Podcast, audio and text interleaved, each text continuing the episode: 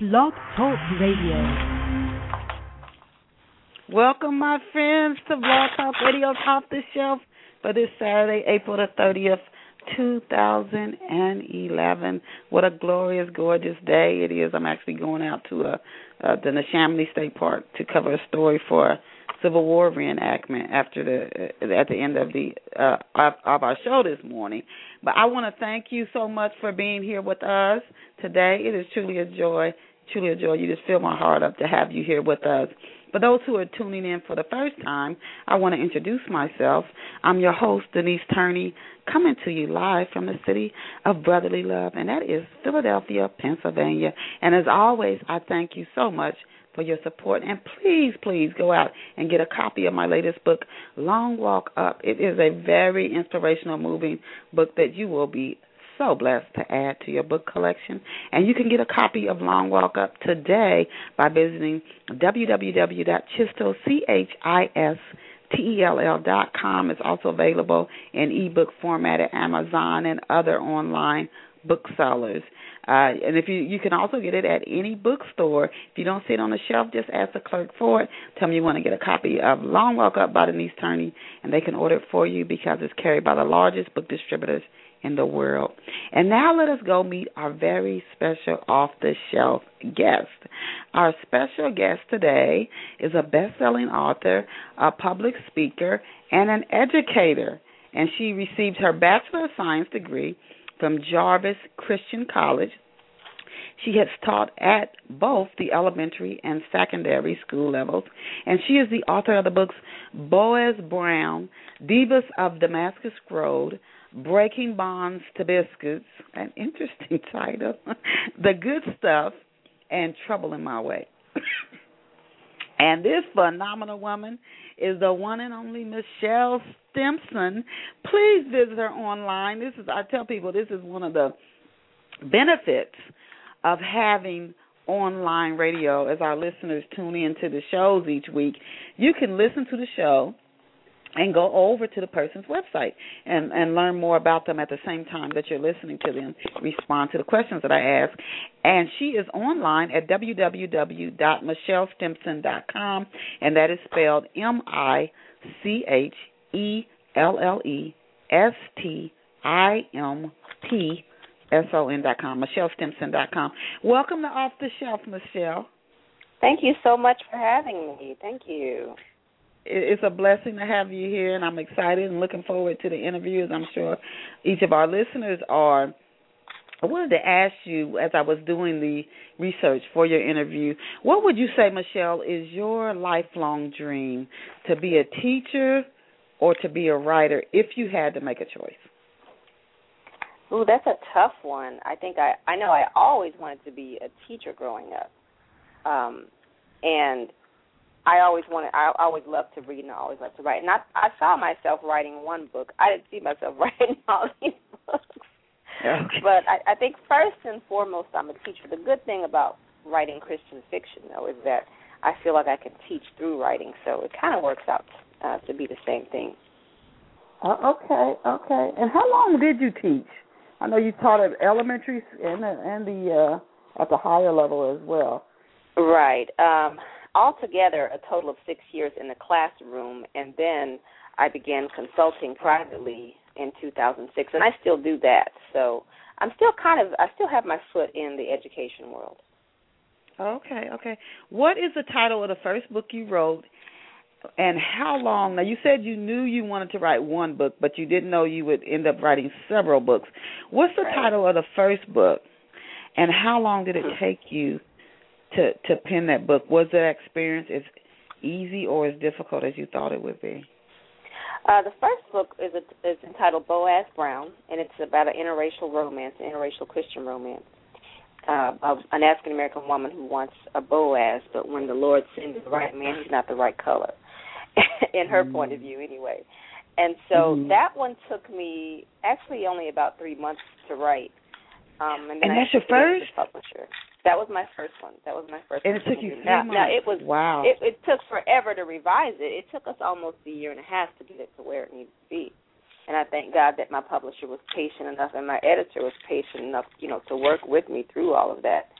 Um, mm-hmm. But that first one didn't take me very long at all. And I, I have to say also, just logistically, I wasn't working full time when I wrote that book.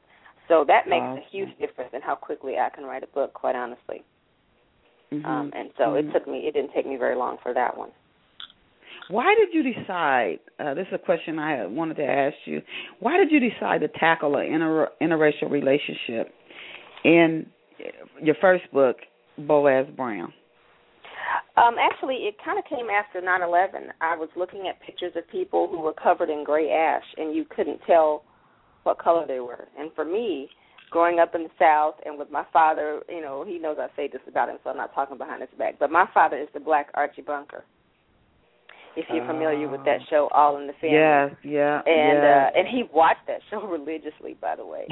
but uh growing up with him as my my my you know the first man of my life you know i just got a lot of messages about very clear messages about being african american and what the disadvantages were and how you needed to not trust white people and all these different things and um but as a christian that doesn't line up with the word so it was it you know going through 9/11 and looking at people for the first time without knowing what color they were. I mean that was honestly the first time I had ever looked at people without because I couldn't tell what color they were. They were so completely covered in gray ash, and it just hit me that wow, you know, this is how God sees us. He sees us as one color believers, one color under the blood of Christ. So it was mm-hmm. a, a very cathartic book for me to write.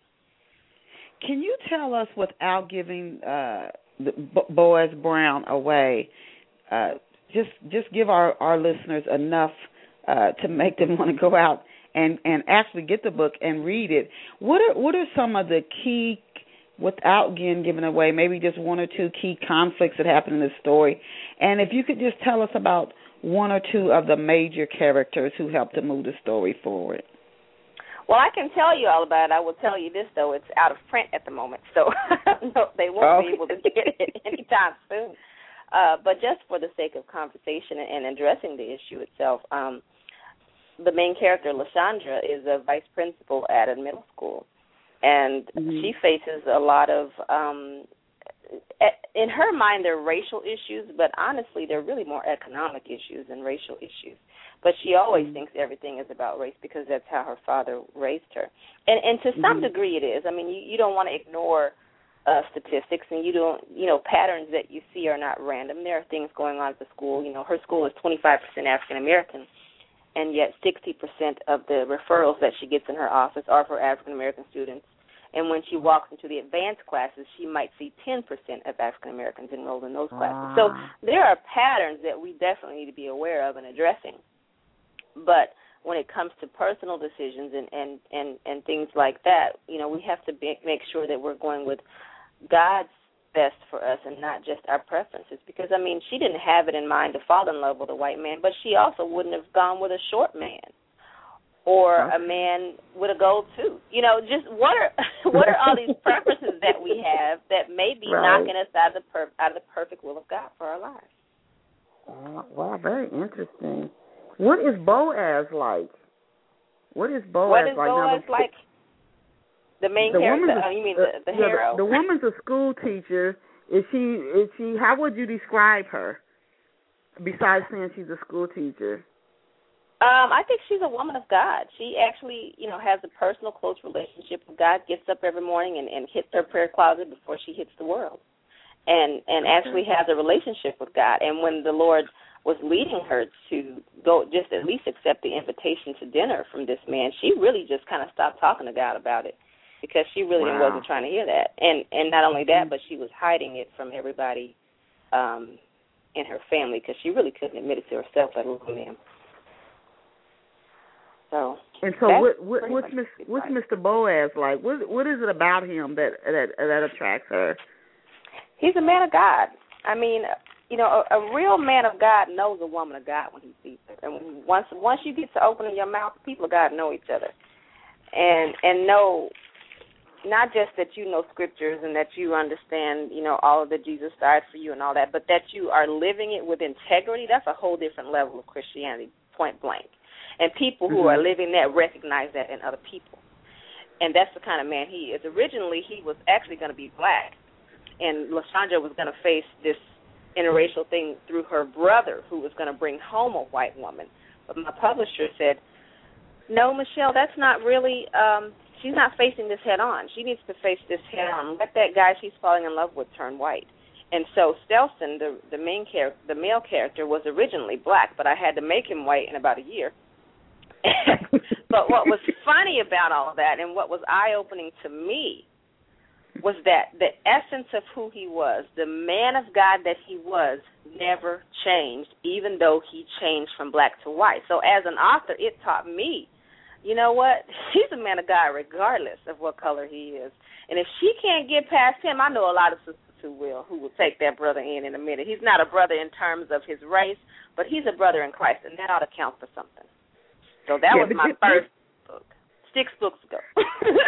it it it it in a relationship though there are more than one man of God, more than one woman of God. I would there has to be something else that was attracting her to him, or she could have been with maybe another thousand men. There are more than one man of God out here, and more than one woman of God. There were there has to have been something that attracted her to him beside beyond that even. I would say. I mean, he's good looking for one thing. Mhm. he's a nice looking man, and he treats her well. He Okay. just treats her well, and he's patient with her, and he's kind. And she actually was a tutor. She was tutoring at her at her church on Wednesday nights before main service, and she mentioned to him that you know she didn't have anybody to really to help her with the kids, and sometimes the kids would get frustrated because they didn't have you know anybody to help them, and he just came and helped. And it's like, wow, I didn't even ask you to do that, and you did that. And you know, you can say to people, "Girl, I need help," and they say, "Well, I'll pray for you to get somebody." But the fact that he came right. and was willing to sacrifice his time to help her—that's a help me. That's what you're looking for in a mate of any race. Okay. So things Okay. like that, you know, that's what that's what really opened her eyes to the fact that, yeah, I think you're right. I think there's a handful of of of you know Christians. There's probably 150 Christians for every you know one person. Whoever you whoever you I mean, there's not really just the one for anybody. Whoever you make it work with, that's who the one is going to be. So, Okay. but there's there's one kind of person, and he fell into that category. And plus, you know, it was it was it was God's timing. It was the right time. It was the right place. They were both ready, and they were both looking for, you know, that part of their of their lives to be fulfilled.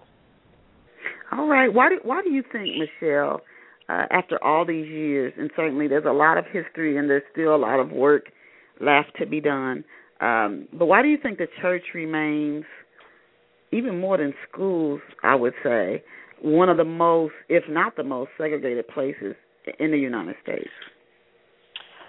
Well, I think some of it is just worship styles. Period. I mean, a lot of us are. I grew up COGIC, and so um very expressive. You know, COGIC people are very expressive in the way that we, you know, uh, worship and the way that we praise. And then some people are comfortable with that. Some people are not comfortable with that. So that's that's one part of it, I think. Um, but I think the other part is a lot of people just flat don't feel like black Christians and white Christians are the same. One of the conversations that LaShondra and Stelson had in the book uh, was that she really didn't realize that there were really, really for real white Christians because she said if you all were so Christian, y'all would not have let slavery go on the way that it did. And you know, they just kind of had these really deep conversations about the history of the whole thing. But I think you're right. I think it's sad that America is so sad that that in a country that's supposed to be a Christian country for the most part, and in a in a in a arena like church where the love of God is supposed to spread all across, I think it is sad that at 11 o'clock Sunday morning is the most segregated hour in America. Period. I think it's very Mhm. ironic and sad, and it's it's a very clever device of of the enemy because what would happen if we all got together? Imagine that. How much more could be accomplished? Mhm. Mhm. Yeah, and and that really is up to each of us because we have the we do have the have been given that the Lord gave it to us the authority. We don't have to give in to any temptations or whatever. So it's not. Uh, I would say don't personally not to blame it on anything outside of us. That's up to us to do that. You know, maybe it's just somebody Right. going to a different church one Sunday until it does begin to change. I think we go where we feel comfortable. We go where our Exactly, family's yeah. going. We Mhm. go where we feel comfortable. One thing that continues to surface in um stories that off the shelf guests are past painful events that Mhm. major characters are now having to deal with. Maybe they've spent years not having to deal with some past hurt, something that really, really hurt them, whether they were a child or in their early adulthood. And now it is a time has come when they no longer can run away from it. And you tackle the past in the Divas of Damascus Road. And I wanted to ask you, what is it that each of these four women, Michelle, are running from? Well, Diane is running from a very a very painful experience. She uh watched her sister die when she was a young girl. And mm. she actually was um in charge of her sister that day. She should not have been because really her mother was being neglectful. She was out buying drugs and stuff. And Diane had always taken care of her baby sister. But this particular day she didn't realize how sick her sister was and her sister died in her care. Um and so oh. she's running away from that which of course is tough for anybody to run away from. I know my I got that experience from my wow. own past. My brother my brother passed away when I was in third grade, and I rem- I just remembered the feeling, you know, what it was like when everybody was scrambling through the house and the ambulance and the neighbors and the crying and the grandparents and just how wild that was. Um, In my eyes, as an eight-year-old, I was like, "Wow, this is like the most amazing thing ever." Um, and so I had a little bit of that. What was funny with all these characters is originally there was only going to be two, and then they had so many issues I had to make them into four. And then I realized I was all four of them. oh my goodness! And oh, I was like, I'm all these oh, people. First, I was like, what's wrong with these people? And I was like, wait a minute, that's me. Um, the second character is Yolanda, who's a control freak, and she has issues with um just being, uh, you know, having that independence of hers, you know, get in the way of her having relationships with men. Or she's really just looking for one, actually. Um, the third main character is Regina, and she she's just kind of a big whiny person, and she has struggled with her weight for years, and nobody actually knew it because she was bulimic. And then um, one of the other main characters is the mother of two of the young ladies, and she just has a lot of deep dark secrets that she hasn't uh, shared with anybody, just in the interest of keeping her family intact, in the interest of letting the past stay in the past, and and which is what she feels is the best thing to do. Um, she deals with she, but she is going to be exposed in the book. But you have to read all that to know all that. So that's that's oh those goodness. are the four issues. Wow, and that's pre- that's pretty major, particularly the the first one you talked how does the the, the woman who was taking care of her sister uh, mm-hmm. uh, when she was young and her sister passed away, um, mm-hmm. how's her relationship with her mother?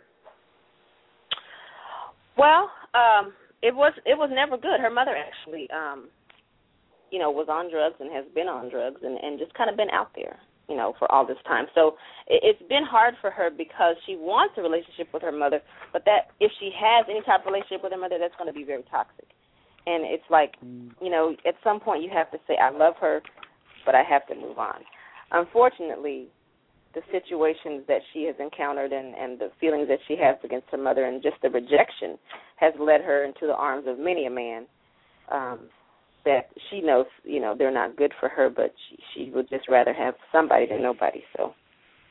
Wow.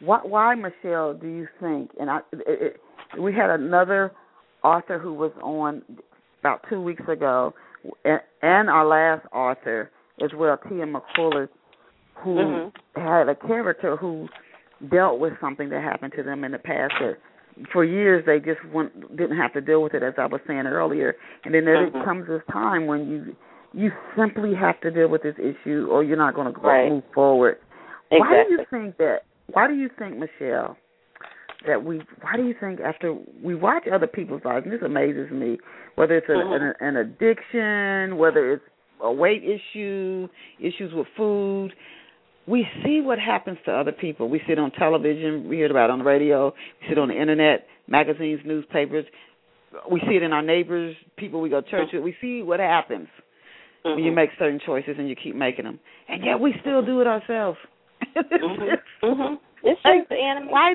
Why do you think we try to outrun our past when we've seen so many people never be able to do it? Why do we it's give just it such the a good enemy effort? and just invincibility, just this whole idea that you know, well, that happened to them, but it probably won't happen to me. And that's just the enemy talking to us and telling us, oh, there's something special about you. That won't happen.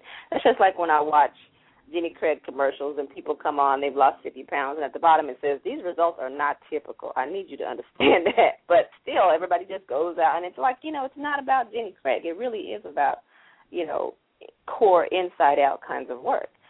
So, you know, I think we all like to think we're special and, you know, this wouldn't happen to us, but that's just a, a clever disguise of the enemy.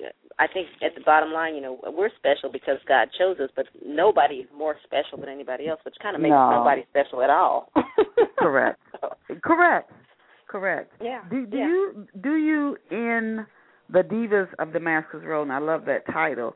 Do you deal with the the really, I mean, the hard challenges? I can only imagine that a child faces when their mother or father is either mentally ill or addicted to drugs. And I also wanted to ask you, this just popped in my head: Is the father also in the in the girl's life, the young girl who sees her, who's caring for her sister when she passes away? No, actually, her father um didn't really even know she was alive, so he was never there.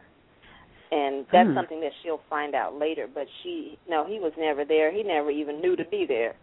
Um, you know, this was all back before we had DNA, so before we could wow. test the DNA. So you know, you could say anybody was a daddy back in the day, um, and and you know, just have to be people just have to take the word almost about it. But uh, in terms of the mental illness issue, that was one thing I wanted to address in the book because uh, Diane's mother, you know, this was her daughter, the one who died, and she already mm-hmm. was on drugs, so she was already kind of teetering in terms of where she was mentally. But when that happened, that took her over the edge and Ooh. her mental illness just kind of the mental illness combined with the drug use, combined with the depression of it all, and she actually wow. To be prosecuted for child neglect. I mean, just all of that together, it just broke mm-hmm. her mind. It broke her mind, and at you know, then that's when the mental illness kind of became a part of it, and I wanted to address it in this book because I know, particularly in the African American community, there's just not a whole lot that we do. We might say, "Well, girl, he's off," or "Stay away from cousin so so." Girl, he's crazy, but there's not really anything that's ever done about it. And and I think that's a sad thing in our community. Um, and I shouldn't say it's just our community. I imagine it happens in a lot of different communities as well. But that's a tough thing. Uh, and, and when you're on the outside looking in, or when you know you have a relative who is not well, in particular, I had a person in mind in my own family who uh, needed some mental help, but that person had the kind of job where if it if if it was even suspected that this person had any type of mental instability, they would they would lose their job. Now, I personally felt like, well, so be it, because probably we don't need this kind of person in a job in that kind of job if they are mentally ill. I just want this mm-hmm. person to see if they're see if anything can be done to address the issue. But just the the threat of of of anybody finding out was enough for this person to decide not to go for a long, long time until the mental instability caught up and that person lost their job. Um, and it, I, I wish that that I had said something sooner, and I wish that I had intervened sooner, but I just didn't know how to do it. And that's kind of where they are in that family. They know that that Diane's mother, you know, is is not stable, but you know, you can only check somebody in for 72 hours against their will, against their will, and they can walk out. So and I think a lot of that goes back to the past uh through our ancestors. I know during slavery, uh go, you know, going to a doctor was like, are you kidding? You weren't allowed to do that. So you right. learn to just keep going regardless of the circumstances. And right. after hundreds of years of that, I can mm-hmm. understand. I truly understand. After hundreds of years of no, you don't get to go to a doctor. I don't care if you're having a heart attack. You Keep going right. you drop dead. Right. I completely understand where that comes from. That you just keep going.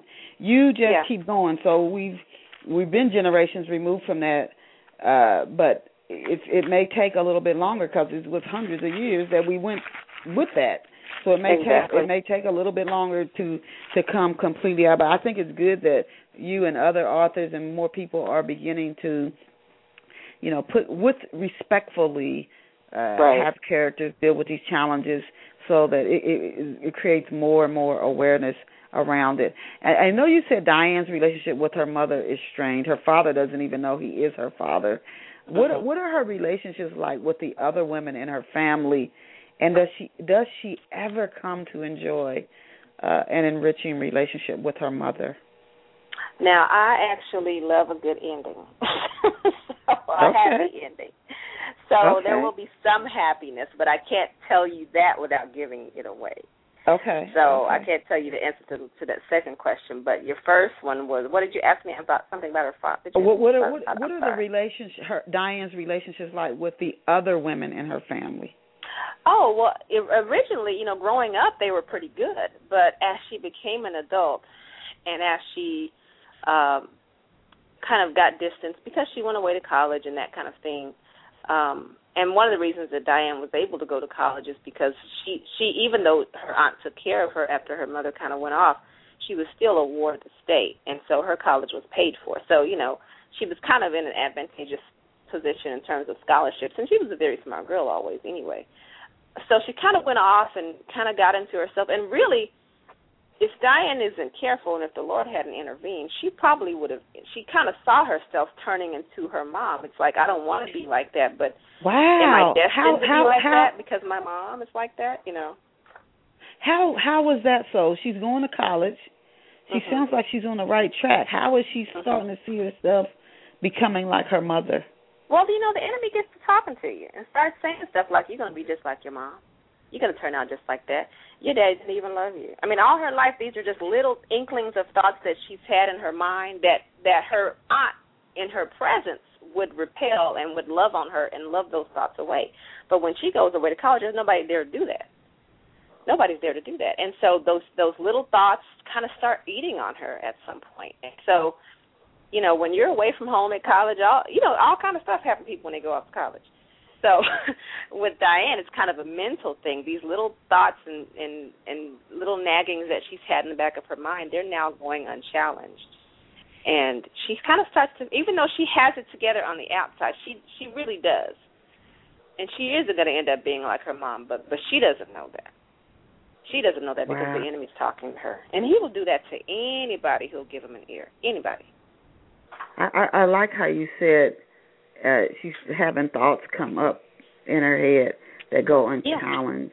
So That's before, exactly how which it is, yeah, which is good for when, when we do communicate with each other, and you don't hide things. Because Mhm. if you hide it, it's just gonna grow and strengthen, and then you're gonna start to believe it, and then your own Exactly. energy is gonna make it stronger. Your own Mhm. energy is going to make it stronger. Your own belief in it is going to make it stronger, not something Exactly. outside of you. So it is important to talk to people about things so they can say to you and ask you questions and make you realize that doesn't make sense. So you can let it go, uh, rather than start feeding on it. Um, Mhm. what what will readers learn about themselves? What will readers learn about themselves if they read the Divas of Damascus Road? What will they come away not only knowing about the characters in the story, but learning something about themselves? Well, my hope is that when readers read this book, they'll see there's so many characters that they'll see themselves in one of the characters, at least, and and see that that that character was able to come whatever issue, whatever bondage they were in, through the power of God, and that's um, that's what I want you know readers of any of my books to read to, together. That this person was in a tough situation, um, but because she stopped fighting it and said, you know what, this is crazy. This is bigger than me. I cannot fix this. I need, I'm going to need me some help from on high. You know, that was the turning point for her and for all the characters.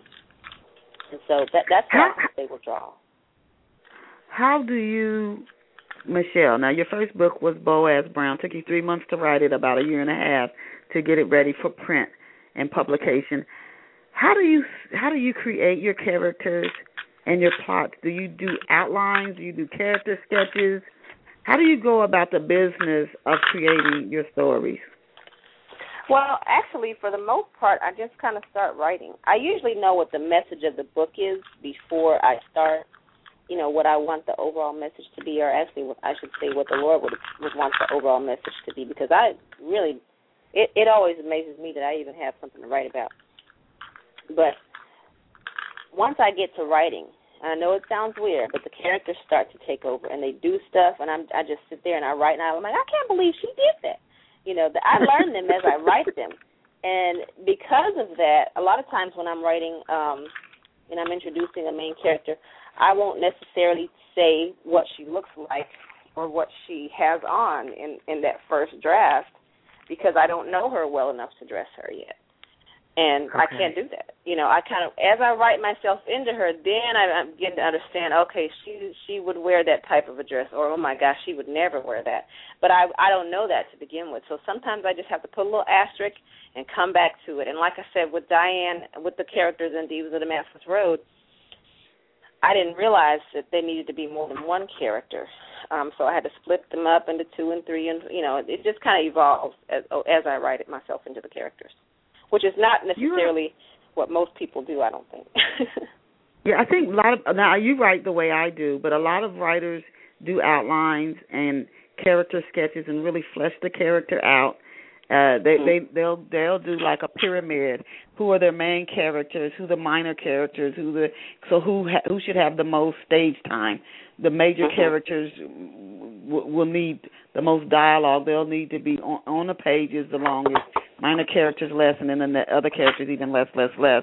Uh, and then what point of view are you going to speak out of? When you just sit down and write a story, which is what I do, it does tend to take longer to edit it because you are you are doing that. What a lot of people do before they write, you're doing it on the right. back side. On the back side. So, but either way, the story the story gets written. Uh, Trouble yeah. in My yeah. Way. Trouble in My Way um, is a story that I think most parents can relate to in some way. Um, mm-hmm. And I can imagine that all parents did something or or behaved in some way that they don't want their children to do. They don't want their children to talk like they did. They don't want their children. And you know, you hear your your your, your parents when you when you're young. They say, you know, I hope that you grow up and have a child just like you. it's almost like that's your that's your greatest punishment that's your greatest I punishment. I hope you grow up and have a child just like you. Could could could it be that parents want their children, you know, like they want them to pay attention in school and earn better grades than they did, be more physically right. fit, choose better relationships, don't be like me, and in trouble in my way. What is it that Karis Reed's mother wants her to do differently than she did? Well, number one, uh, Karis is 16. Karis's mother is 32, so that means her mother was 16 when she had her. And so mm. now that Karis has reached that particular age, her mother really is paranoid. Uh, even though she's a woman of God and she, you know, ministers to young ladies, and of course she's talked to Karis a million times about what to do and what not to do when you're out with a young man and that kind of thing. But it really, um, it's really grating on her that you know she's at that age now, and um, she just doesn't want to see Karis make those same mistakes. Mm. And I can, and so I'm I'm sure Karis doesn't take that um so well. So what are some of her her responses to her mother? And is her mother constantly? Is she like? Is this so constant that it's almost like badgering to don't don't don't wear that dress? Uh, those pants are too tight. The, uh, that that blouse is not right for you. Uh, make sure when you go out to blah blah. blah every t- every step she makes, her mother's just so afraid. Don't be me. Don't be me. Don't do make the same mistake I made. Is it that bad? And if so, what what is Karis's reaction, her responses to her mother trying to really almost her mother's trying to erase a mistake she made through her daughter. What, how does Karis respond to her mother doing this? Because most teenagers well, don't respond too well to that. no, she didn't respond well. But Karis, on in Karis's mother's defense, Karis um, has lied about a lot of stuff, and so it's kind of like, okay, is it Karis doing this stuff, or is it because her mother's making her paranoid? I mean, it's like which came first, the chicken or the egg with Karis? Um, and she's a sweet girl. She really she knows better you know, than to do. And and Karis really was okay until the trouble started at the very beginning of the book. Karis keeps a diary, and she in the and she writes down everything that happens in life in the diary. And she and her mother doesn't read the diary except Karis left it out open on the bed because she was Oops. late running, and so her mother read it. And that that's where the trouble really really started. Because I mean, Karis's mother was on her, but when she read some of the contents of the diary, then she really got on her because she was like, "This girl is about to cross the line." So when you give people evidence to that you might be getting ready to do something, of course they're going to hone in on you even more. I do think her mother was a little bit overbearing, but she had a little bit of a reason to be in some ways. So it's it's kind of a, a catch twenty two with the two of them. Um, but Karis knows better. So it sounds like the, the the the the background I read on the story. It sounds like Karis kind of is attracted to what people would call the bad boy image. Was her mother when she was Karis's age? Was she attracted to the same type of guy herself? It's, it's so odd how we tend to repeat without knowing it. Mm-hmm. We don't even need to know that our parent right. or grandparent did something or somebody in the family. We do it and then somebody says, "You know your grandfather did that or your your your mother did that." And you're like, mm-hmm. "Oh my god, I cannot believe I just repeated something." it it happens and it, it doesn't just happen with biological how we inherit no, it doesn't. you know, diabetes or high blood pressure or whatever. We can re- actually repeat somebody else's behavior, which is why it's so important to to live a good life so our children don't can repeat the good things. right. Not keep right, repeating exactly. bad things. But it, it does Karis fall for the bad boy image, and did her mother do the same thing? Um, Karis's father, she's very active in her father. Oh, he's very active in her life. She's over there, you know, every other weekend, and he's not a bad guy at this point. Um, but no, I wouldn't say she was attracted to the bad. Her mother was attracted to the bad boys necessarily. Um, but Karis the thing with Karis that she doesn't know yet is that she's already called to minister to people, but she just hasn't, you know, walked. She hasn't gotten to that season in her life where she's going to be doing that. And so, just her willingness to reach out and help people and try to get people to get on the right path is is what's driving her to these bad boys because she really does want to help them and she really does pray with them after they have, you know, stolen ceiling fans from the store. So that's just you know, kind of where her nurturing heart is, but her mother is trying to get her to not use it, you know, in that way. I mean, and it's a tough it's a tough position to be and it's one that I relate to well because I you know I'm like I like you said my my family kind of has a history of godly women marrying these rascals.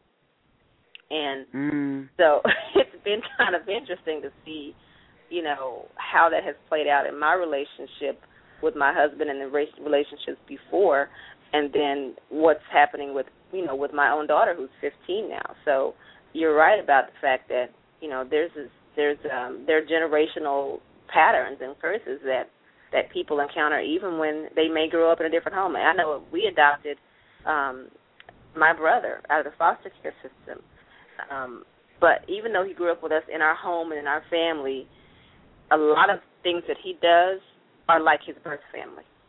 Yes. And, and he mm-hmm. did not grow up with them at all. Mhm. But Isn't it's something? interesting to see that. It, it's something. Yes. It's something spiritual, is what it is. It really, truly is, and it it made a believer out of me that there are generational curses because if you didn't grow up in that house with that with those surroundings and those influences, there's no reason for you to be acting out this way. Um, and I love my brother. He knows I do, and he knows I want him to get right. So He'll be mm-hmm. all right. yeah. Uh, um, um, what, what I want to ask you next is, do you think parents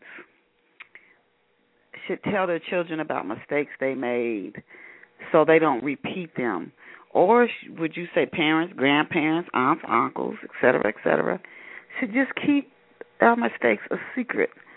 Uh, so so it, it, it sort of protects our image. Our children think well of us.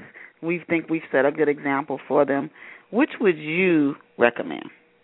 Which approach I think you, you, recommend? should tell them when it's appropriate, um, and in a way that is um, not just well, listen, I want to tell you what I did, but listen, I want to tell you what I did, and here's the the lesson that I learned.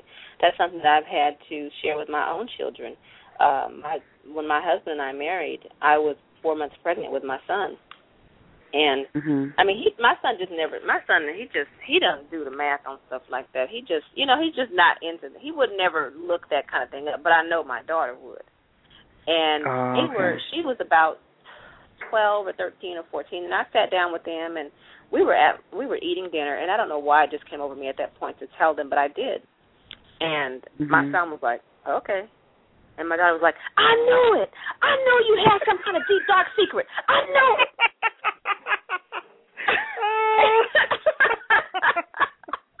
oh, that's funny.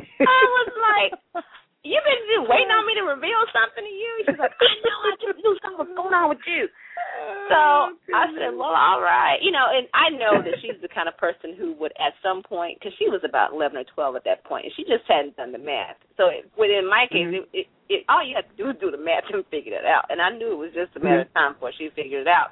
And I didn't want her to find that out and then be like, "What a hypocrite you are," you know. Oh yeah. I told her myself, and th- but there are things that I haven't told my kids and don't plan to tell my kids. Um, Mhm. But but where I feel like you know I don't want to be hypocritical about it, I will definitely let them know. Okay. Love the title of your book, The Good Stuff. Thank you. And at your website, you say that Sonia is tired of raising six year old twins.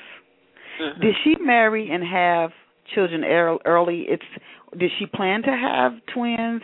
Did she plan to have children when she did, or was it something that happened and she was great, grateful for it, and then it became overwhelming?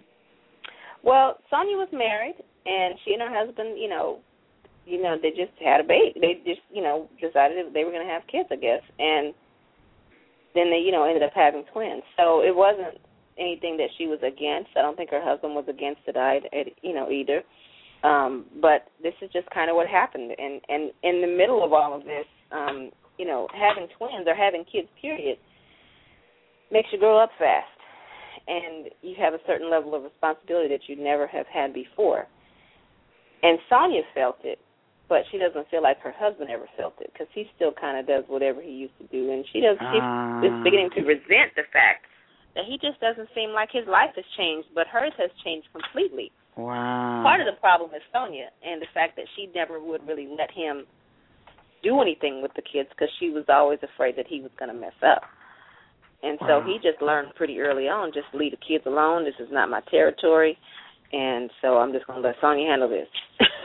you know. You know, a lot of women mothers do that, and then Oh, I've- I think been do and do end up resenting it when the children are born. They want to do the most for the child, and then when the man says, "Okay, I take my cue," and he steps back, then it's like, "Why aren't you doing more? Why aren't you doing more?"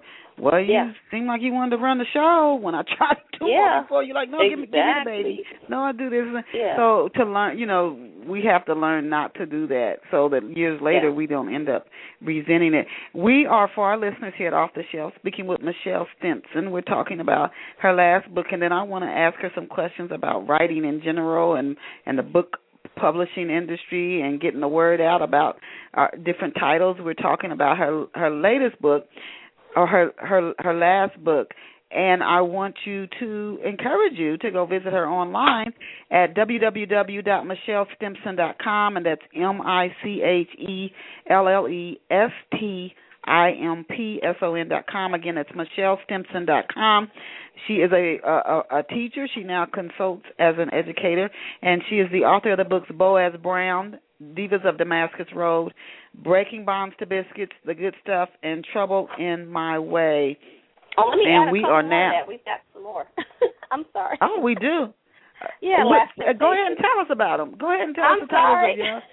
I didn't mean to interrupt you. I was like, wait a minute. I did, it just blurred out of my mouth. I'm so sorry. I Yeah, have, tell, you, I have tell, two tell us the titles to the. tell Last the titles. Temptation came out in October. Uh, excuse me, November of last year, and then my next book, Some Someone to Watch Over Me, comes out in June. And then I have a nonfiction Someone- book called uh, um, Someone to Watch Over Me comes out in June. And then I have a nonfiction book coming out entitled Did I Marry the Wrong Guy? Wow, wow, and that's nonfiction. That one's Oh, my goodness. Yes. You are busy writing.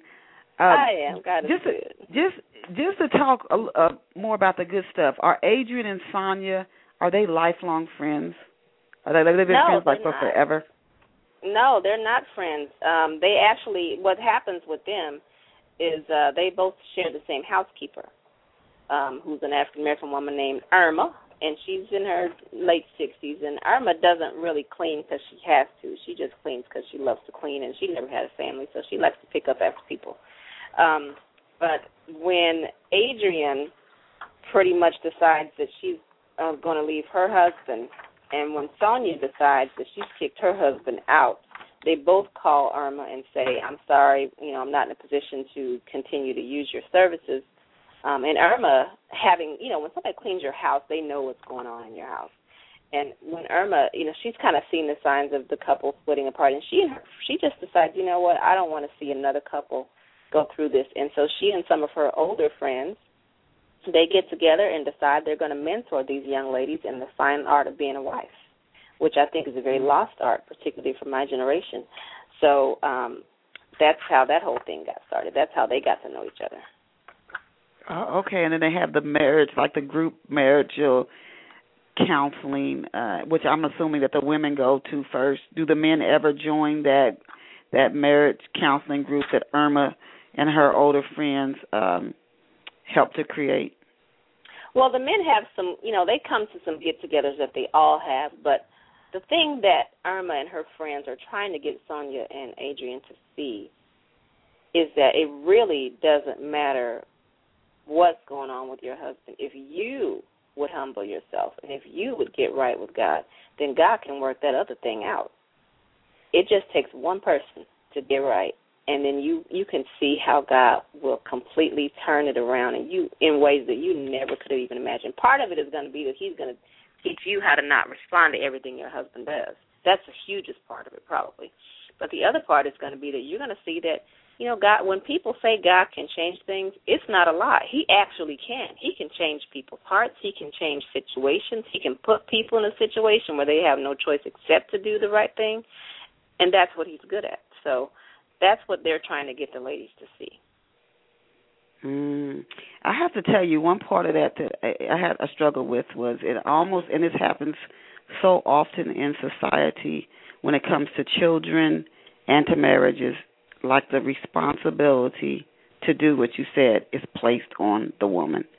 Mm-hmm. Is it at any point where it's on the man to do that and you just what you you you do it and watch your wife change or is it again place that on the, the that responsibility once again for the children for the family for the marriage let's mm-hmm. dump that on the woman the responsibility is on whoever knows better the person who knows mm. better the person who knows God, whether it's a man or a woman, it doesn't matter. The person who can get to God is the one who's in a position to say, Lord, can you intervene in this? Because, see, God gave, you know, humans dominion on the earth. And if we don't invite him into the situation, he don't have a way in because he gave that power to us. So whoever will open the door and allow him to intervene and be God is and whoever has the sense to do that is the one who has the responsibility. Whoever's okay. got sense, you know. Okay. Okay. Uh, before before we go on to talk about some other things in general to book the book publishing industry mm-hmm. and for our listeners who are writers themselves, giving them tips on ways they can spread the word about their books and get published, find publishers and editors. I wanted to ask you just to tell us briefly about Someone to Watch Over Me, which will be out in, in just about two months. Could you right. give us a brief glimpse into someone to watch over me so our off the shelf listeners can look for the book and go out and get it? Certainly, someone to watch over me. It's going to be a fun book. It's about a girl named Tori, a young lady named Tori, who has it going on in Houston. She's uh, got her own. She's a marketing, um, an online marketer for a company, and um, she's doing very well she lives with her boyfriend and she doesn't feel like you know she just she really hasn't done the religion thing in a while so it doesn't really matter to her that you know all this stuff is going on in terms of her you know being with this guy that really doesn't care anything about her. Well he cares but you know in in a non committed type of way. Um and she suffers uh, from appendicitis an acute attack of appendicitis and ends up having to go to the hospital. And that just being in there and not having any flowers and not having any visitors kind of made her think, okay, well, what am I doing with my life? Because nobody from her job came by there. And one of the things that she was told by her one of the uh, counselors who came in to talk with her was, you know what, you know, the day of your funeral, um, do you know what your coworkers are going to say after the funeral?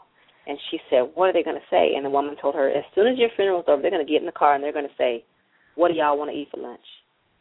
And that's Ooh. exactly what they're going to say. So so that made her think, wow, you know, maybe my life doesn't revolve around this job. And in the, in the midst of all that, she ends up going back to a small town where she was um, kind of spent some of time in her life with one of her great aunts, and uh, kind of reconnecting with God, reconnecting with family, and of course, there's going to be a romance. So that's what that one's all about. Oh, okay. Going back home and and something is is getting ready to blossom back back right, home. Right, right. It's Where pretty she, classic. she thinks she's yeah, gone yeah. to this this city and it's really that happens. Uh you leave home and you think, man, I'm I'm leaving here. I'm getting out of here. Right, right. Get away. And a couple of years later, your heart starts yearning to go back to the very place Yeah. you couldn't wait to escape. How has your teaching experience, Michelle? Would you say? How does it impact your writing? I interviewed a woman, a woman who was an English teacher, and her her show was absolute was ve- one of our most popular shows actually.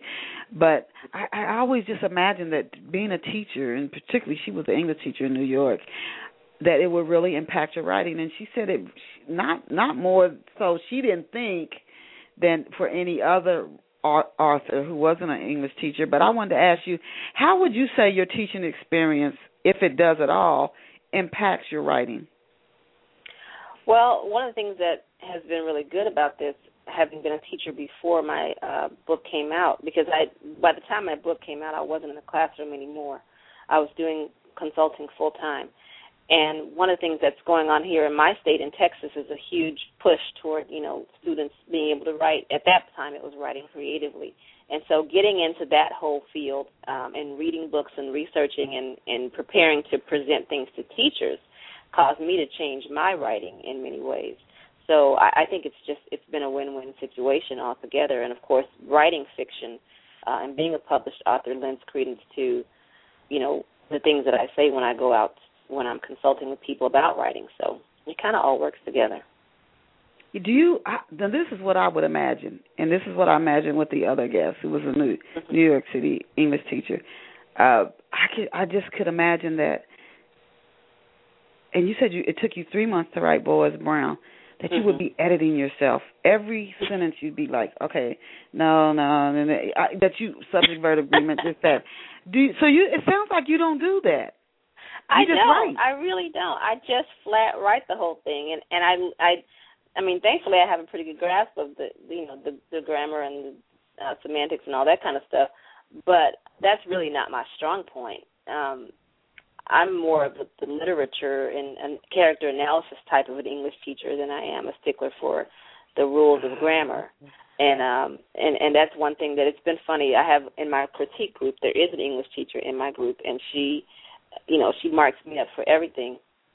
And she's like, Michelle, don't you you know about dangling participles? What are you doing? And I'm like, but that's the character. That's her voice. You can't edit her voice out of there. So it's it's been interesting to to to see that that parallel. But um it it I just write. I really do just write because if you do all that for me, when I stop and do all that editing and going back and looking, Right. I mean, you can rewrite your first chapter twenty times, and you could have been done with Yes. it in the time it takes you to do that. So Yeah, I think yeah, some I- people are just using that as a procrastination tool. Quite honestly. Uh, yeah, I know, and I, and ju- just to write it and then go back to edit it. Right. Because when I first started writing, I used to edit as I wrote, and it was it it, it just feels painful because you feel like I'm never going to get through this. Because You you, can always find something in your writing that you want to change. I I I don't care how good you are, you you can. Mm-hmm. What advice as we ha- as we come down to the last six minutes of the show? What advice would you give to off the shelf listeners who are trying to do what you have already done? And they may have been years, Michelle, wanting to do this. What advice would you give to them, our listeners who are trying to land a book publisher? Well, let me say to the first two thirds of the people who have been trying to do this for years, the first thing you got to do is finish the book. I come across Mhm. so many people who say, you know, the Lord has called me to write this book, He's told me to write this book, and I and I see them the next year, and I say, is the book? Well, no, I'm not finished with it. You know, you have to first of all, you got to write it. You don't even have to like it. You just have to write it. Get the first draft finished. If you would do that, then you can go back and fix it. Toni Morrison says the best part of writing is rewriting. But you don't have anything to rewrite if you haven't even written it. So you Right. can write the thing. You don't even have to like it. I fall out of love with everything I write about two thirds of the way through, and I go, "This is stupid. Nobody's gonna like this." And what was I thinking? I really do that with everything I have written. I fall out of Oh, love with it, and. I actually start hating it at some point. That's no clue to stop writing it. You just have to write through that. Um, Mhm. Once you're done with it, you know, get a professional editor to look at it. If you know that grammar is not your strong point, have somebody who's well read read it, um, and and you you know you I would say compensate that person in some way because you know people's time is, is valuable. Um, mm-hmm. But after that, then you know you submit it to the publishers that are you know that are looking for your kind of work. If you find after so many years that you know people who don't even know you who have read it actually thought it was a good book, um, don't be afraid to self-publish the book. In addition to mm-hmm. writing fiction, Christian fiction, I have self-published about 40 short stories that I've written for teachers with, you know, multiple choice questions and teaching guides and that kind of thing. I put that on a, a separate website. It's called WeGottaRead.com. And let okay. me tell you, that is actually a viable source of gratification, number one, but also income. I mean, it rivals wow. the money that I make from the major publishers.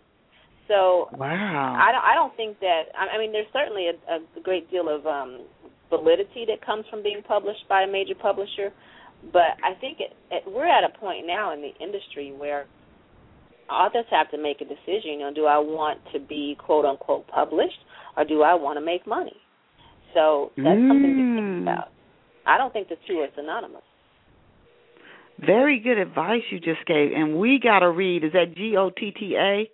Yes, W E G O T T A read dot com. We gotta read. We gotta read dot com. We gotta read dot com. There's more of Michelle Stimpson's work there. I cannot believe we only have three minutes left. I had so many other questions I want to ask you, but to our to our to our listeners, because many people there's that yearning to publish a book, and they may think that you know they get the rejection letters. Uh, gratefully today, the book publishing industry has changed tremendously since. I started publishing, and then if you go back even before I did, even more so.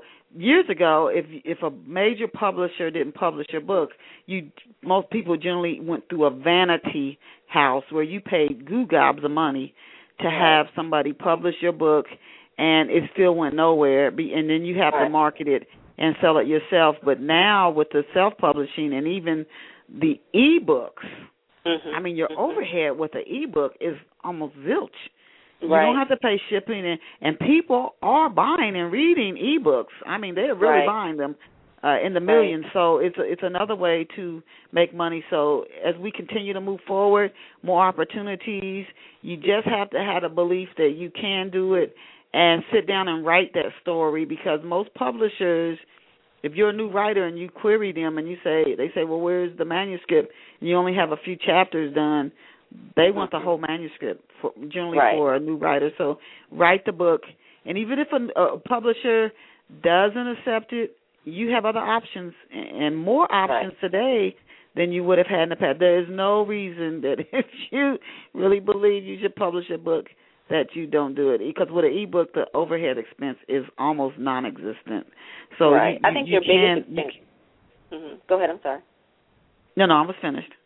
Okay, I was just going to say your biggest expense is going to be your marketing and your advertising, which really doesn't necessarily have yes. to be that big.